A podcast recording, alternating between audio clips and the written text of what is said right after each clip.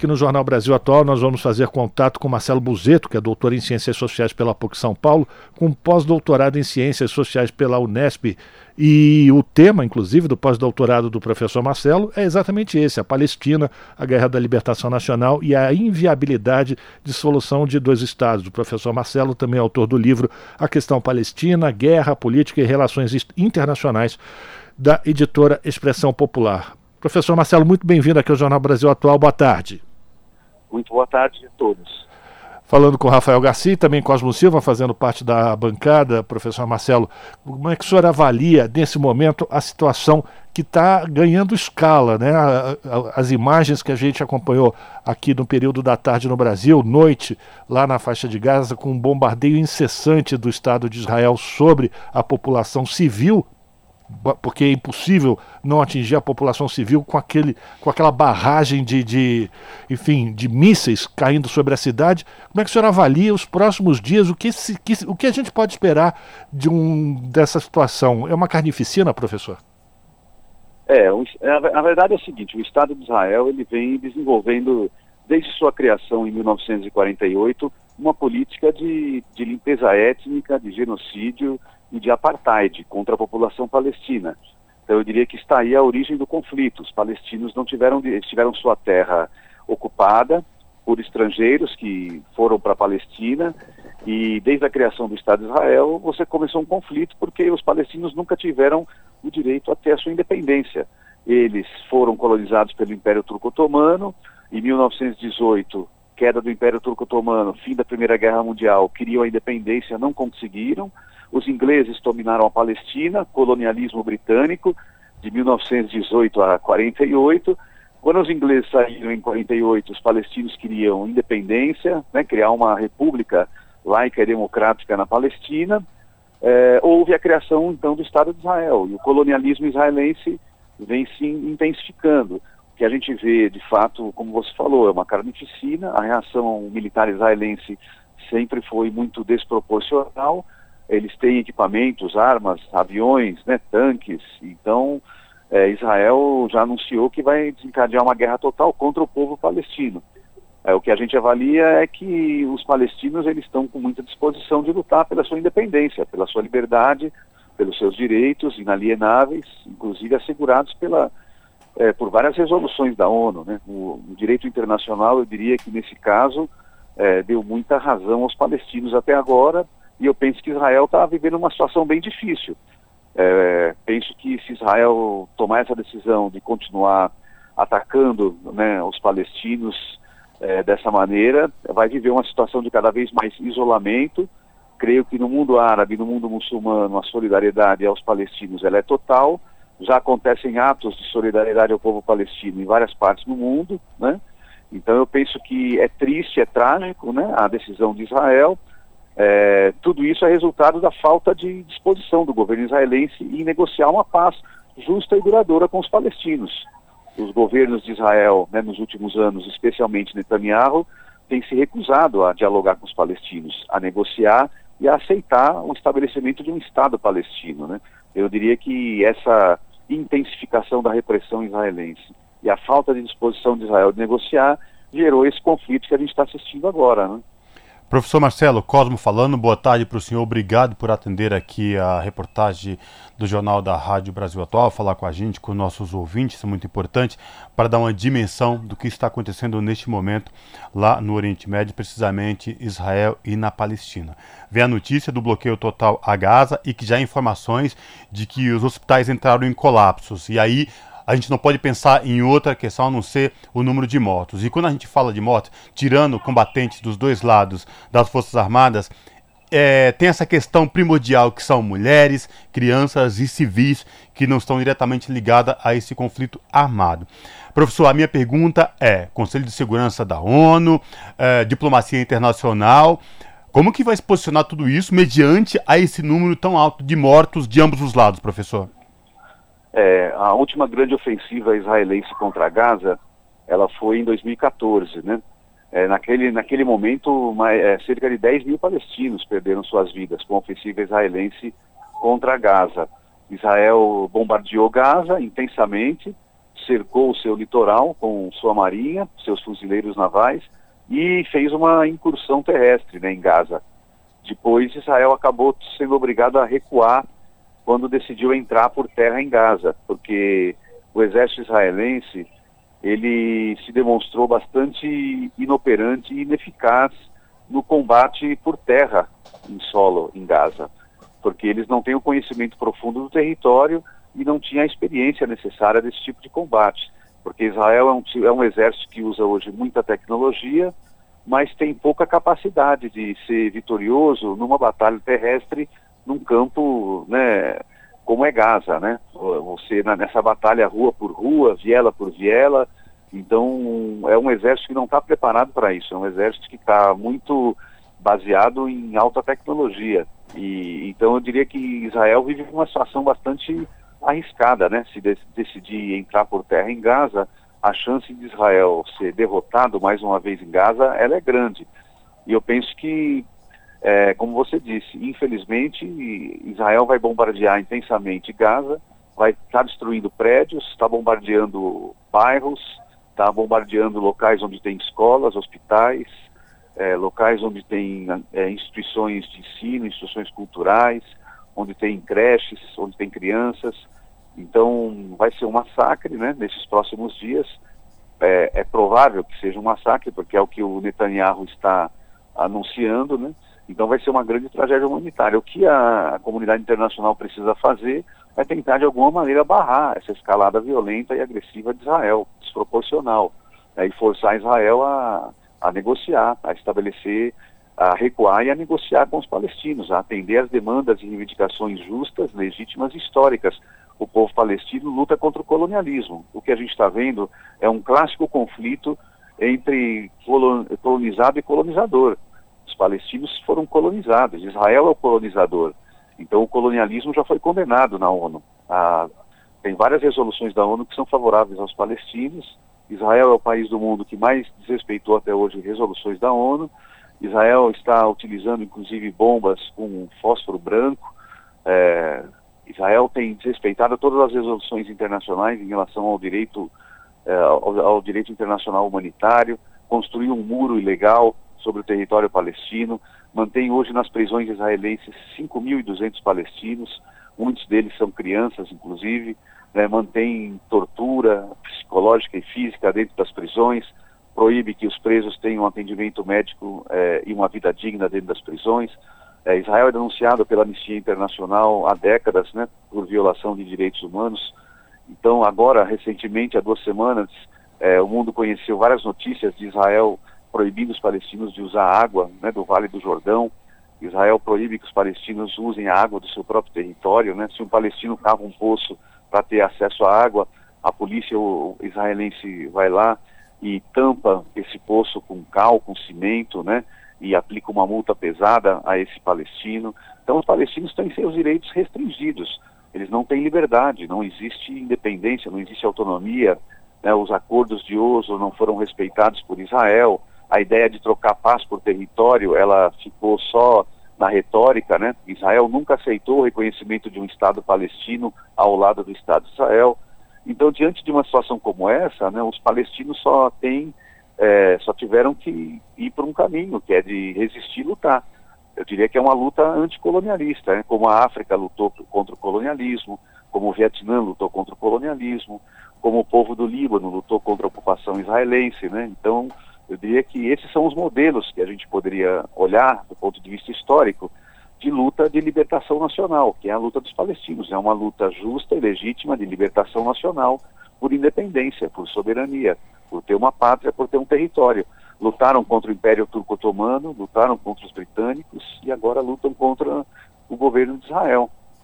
A gente está conversando com o professor Marcelo Buzeto, doutor em Ciências Sociais pela PUC, com pós-doutorado em Ciências Sociais pela Unesp.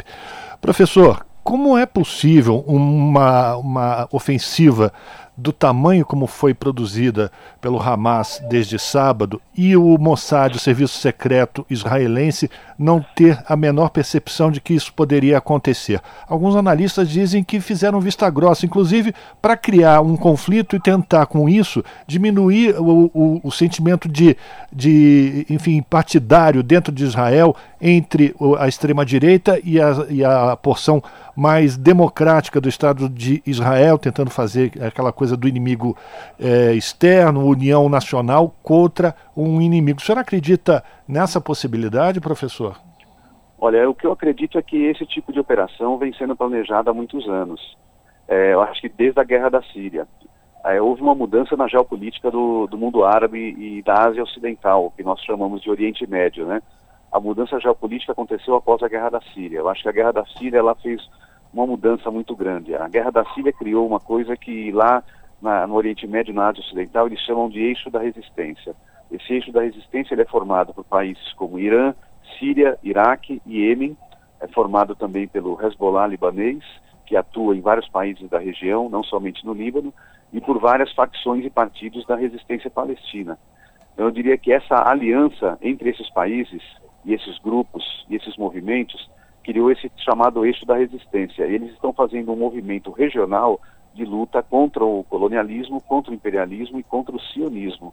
E também contra o domínio das monarquias árabes na região. Né?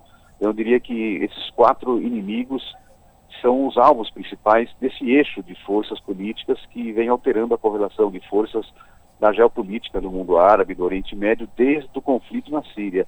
Então, eu diria que essa ofensiva coordenada, planejada, né, contra Israel vem sendo discutida e vem sendo construída conjuntamente diante da, das constantes agressões cometidas por Israel contra todos os povos da região. Então, Israel tem atacado a Síria, né? Israel tem dado abrigo e proteção a terroristas do Estado Islâmico que receberam tratamento médico em hospitais israelenses eh, nas colinas de Golã. Israel tem estimulado grupos terroristas a atacar a Síria Israel tem ah, estimulado grupos terroristas a atacar o governo do Iraque e o povo do Iraque, né? Israel tem estimulado a separação do Iraque, apoiando iniciativas separatistas no Kurdistão iraquiano. Israel tem se envolvido, né, em toda, em todos os conflitos da região. Tem sido um aliado da Arábia Saudita, tem sido um aliado da Arábia Saudita na, na luta contra o Iêmen, por exemplo. Né, o povo do Iêmen é, lutou contra a Arábia Saudita numa guerra muito desigual, é, conquistou a vitória. Então eu diria que hoje o que está acontecendo lá, na verdade, é uma ofensiva que estava sendo programada, construída conjuntamente diante do limite. Né? Israel chegou num limite, as agressões, a violência, né? os ataques, a, a falta de respeito total com os direitos humanos, com o direito internacional, a falta de disposição de sentar numa mesa de negociação e estabelecer suas fronteiras. Israel é um país, é o único país do mundo que não tem determinado suas fronteiras. Quais são as fronteiras de Israel? Não tem. Onde começa, onde termina? Norte, sul, leste, oeste. Então é um país que não tem fronteiras. A disposição de Israel é não só é, expulsar os palestinos, tomar todo o território palestino. É, penso que o que Israel vem fazendo em Jerusalém, né, o que eles chamam de judaicização de Jerusalém, Jerusalém pelos acordos internacionais, é, toda Jerusalém, especialmente é, toda Jerusalém, desde 47, mesmo quando a ONU cometeu o erro de fazer o plano de partilha da Palestina para criar dois estados, que foi uma operação da ONU ilegal, porque a ONU não tinha soberania sobre a Palestina, mas desde essa época, Jerusalém, por exemplo, a ONU vem tratando Jerusalém dizendo o seguinte, que todos devem tratar Jerusalém como sendo uma cidade onde todos as, uh, os locais religiosos sagrados de todas as religiões devem ser respeitados. É, um, Jerusalém é um patrimônio cultural, histórico para cristãos, judeus e muçulmanos. Israel não vem respeitando isso. Israel vem fazendo provocações, levando colonos israelenses armados para ocupar a mesquita de Al-Aqsa, né, é, a esplanada das mesquitas, inúmeras provocações, repressão violenta, bombas de gás lacrimogêneo contra fiéis que vão rezar na mesquita. Então, os palestinos vêm sofrendo uma repressão uma violência brutal. A escalada de violência israelense contra os palestinos, ela é uma coisa gritante. Então, Então eu diria que a comunidade internacional agora precisa agir de maneira contundente para frear né, o ódio e a violência de Israel e fazer com que Israel eh, se disponha a negociar nos termos da ONU, nos termos que a ONU vem defendendo. É, eu penso que os palestinos têm o direito de lutar por todo o seu território e eu penso que no futuro o melhor caminho, na minha avaliação, seria ter uma Palestina única, unificada, onde tudo aquilo que é Israel, faixa de Gaza, né, Jerusalém, Cisjordânia, se transformasse num único Estado, um Estado palestino, laico e democrático, onde judeus, cristãos e muçulmanos pudessem ter os mesmos direitos, né, é, ter os mesmos direitos políticos, viver em pé de igualdade e em paz. Né? Então esse que eu acho que seria um caminho né, de construção no futuro, não de dois estados, mas de um estado único, respeitando os direitos políticos de todos. Acho que a região é uma região onde deve garantir direito, paz, tranquilidade e deve ter convivência e coexistência entre pessoas das diferentes religiões. É, Jerusalém, Palestina, é uma terra de judeus, de cristãos, de muçulmanos. Eu penso que a gente tem que trabalhar nessa direção.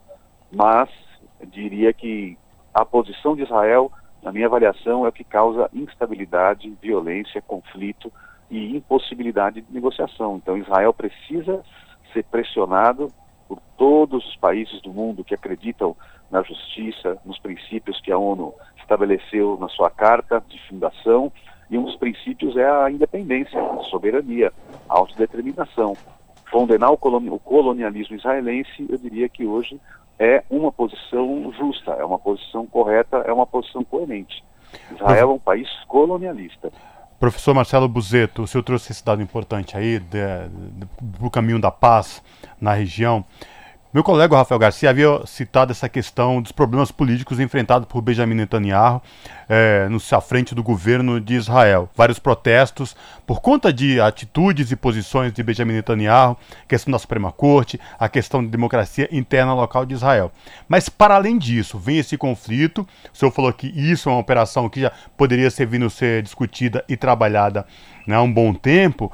Mas a minha pergunta é, diante de tudo isso, essa escalada agora que se tornou realidade desde a última, do final de semana, Israel e Palestina, qual o risco iminente de outros países árabes entrarem no conflito? Por exemplo, o Líbano, como o senhor trouxe, a Síria, a Arábia Saudita, o Iraque, porque é, não, não, não podemos descartar uma possibilidade dessa, já que Israel nem sempre cumpre as determinações e resoluções da ONU. É, de fato, eu penso que, como você disse, Netanyahu vai aproveitar essa situação para tentar fazer uma conclamação, né? tentar chamar a união nacional de todos os israelenses contra o inimigo interno, né? contra o inimigo externo, na verdade. Né? Então ele vai tentar se aproveitar disso para pregar uma união nacional contra o Hamas e contra os palestinos. É, eu penso que talvez isso não vá dar muito certo, porque há um setor, inclusive das Forças Armadas israelenses, que está muito convencido dos equívocos que foram cometidos.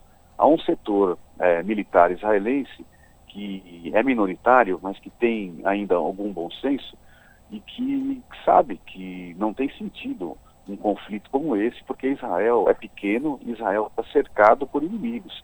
Então, se Israel quiser sobreviver, ele não, ele não pode insistir na violência e na guerra de, contra todos. Israel não é superpoderoso, Israel não é indestrutível. E o Hamas provou isso.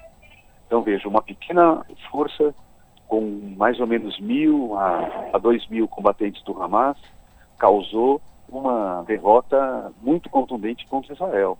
Então, Israel tem que entender que ele não é indestrutível, ele pode ser destruído, que ele está cercado. E a população árabe, a população muçulmana, ela está agora nas ruas pressionando seus governos para apoiar o povo palestino. Então, se Israel insistir numa guerra contra os palestinos, se Israel insistir em cercar, isolar, em querer matar os palestinos de Gaza, né, de fome, de sede, como é o que Israel está fazendo hoje, hoje Gaza está cercada, sem eletricidade, não entra nada, comida, não entra nada para Gaza. Então, se Israel for manter isso, é, vai acontecer uma rebelião popular em todo o mundo árabe, em todo o mundo islâmico, para pressionar os governos a enfrentar Israel. É, eu diria que a situação de Israel hoje é muito difícil e não vejo a possibilidade de Israel sair vitorioso nesse conflito. Porque a história tem nos ensinado o seguinte: quando um povo decide se organizar e manter esse nível de organização e mobilização na luta contra o colonialismo é uma questão de tempo que esse povo seja vitorioso. É só observar o que foram as revoluções africanas. Muito sofrimento, muita violência, muita tragédia humanitária, mas o fim foi a independência. É só observar o Vietnã, mesma coisa. Só é observar o Líbano. Então eu diria que os palestinos estão sofrendo, estão vivendo uma situação difícil, mas é uma situação onde eles têm consciência que se eles mantiverem esse grau de mobilização em defesa da sua pátria, da sua independência, da sua soberania, o destino deles é a vitória. Se Israel quiser insistir num conflito, né, estender esse conflito, eu acho que é um risco. Vão ter que gastar muito dinheiro. O exército israelense hoje não tem tanta disposição como teve no passado. Muitos jovens israelenses que estão no exército hoje, eles não têm um vínculo muito ideológico com o sionismo, então eles cumprem o serviço militar por uma obrigação, não é porque é, tem, defendem princípios, ideias, valores. Né? Setores militares israelenses já têm escrito vários livros denunciando os erros militares cometidos por Israel nos últimos conflitos. Então eu diria que qualquer militar israelense hoje, com um grau de estudo bastante elevado, que conheça de teoria, de estratégia, de tática militar, sabe que a situação de Israel é delicada que se Israel quiser sobreviver nos próximos anos, ele precisa mudar sua posição e precisa negociar. E precisa buscar paz, acordo, cooperação com os palestinos. Porque senão, se o povo árabe se unir aos palestinos e começar uma grande mobilização regional contra Israel, eu diria que não há arma nuclear israelense que possa enfrentar isso. Israel tem cerca de 200 ogivas nucleares, né? Pode ser que algum membro do governo israelense sugira isso, né? A utilização de uma arma nuclear contra Gaza, né? Mas eu diria que não seria muito aceito, né? nem mesmo pelo seu aliado principal, que é os Estados Unidos, né? Eu diria que a situação israelense não é das melhores, né? O melhor seria uma pressão para que Israel pudesse recuar e atender os direitos e anseios históricos e legítimos do povo palestino. Mas o senhor acredita, professor, para a gente terminar, que o nosso tempo já está estourado, infelizmente, porque esse assunto ele está mobilizando todo o mundo. Esse conflito ele tende a ser, a ter uma resolução rápida, ou o senhor acredita que essa guerra ela vai perdurar ainda por muito tempo para o sofrimento, principalmente do povo palestino? É, eu penso que um elemento decisivo para saber isso é como vai se posicionar o governo de Israel nas próximas horas e nas próximas semanas. Né? Eu acho que é o governo de Israel que vai agora determinar quanto tempo e como será esse conflito, né? É, o Hamas já estabeleceu proposta de, de troca de prisioneiros, né? De libertar. Tem 5.200 presos palestinos em cárceres israelenses. Então, não sei se será possível criar uma comissão internacional mediadora para estabelecer negociações em relação a esse tema dos prisioneiros. Não sei se esse tema dos prisioneiros vai ser o tema central e se Israel vai se dispor a negociar. No passado teve negociação, né? Quando o Hamas aprisionou alguns soldados israelenses, é, houve uma troca de prisioneiros, né? Então houve a libertação, se não me engano, em 2011, de 1.027 prisioneiros políticos palestinos, em troca, se não me engano, de quatro soldados israelenses. Sim. Então agora parece que é também uma mesma proposta. Mas não sei, é, eu acredito que a situação ainda está um pouco indefinida. É, acho que se Netanyahu insistir no conflito, ele vai durar alguns meses, se não alguns anos, né? Perfeito. Professor, quero agradecer demais pela sua participação aqui, seus esclarecimentos, sua avaliação, sua análise sobre essa situação tensa e, e cruel que passa o povo palestino a partir dessa retaliação de Israel é, com esses bombardeios intensos e a possibilidade de ter uma carnificina ainda maior do que a, a gente já acompanhou até agora. A gente convida o senhor para participar mais vezes aqui no Jornal Brasil Atual para trazer mais informações para os nossos ouvintes, tá certo? Tá certo, eu agradeço e terminamos aqui desejando né, que um dia se conquiste uma paz justa e duradoura naquela região.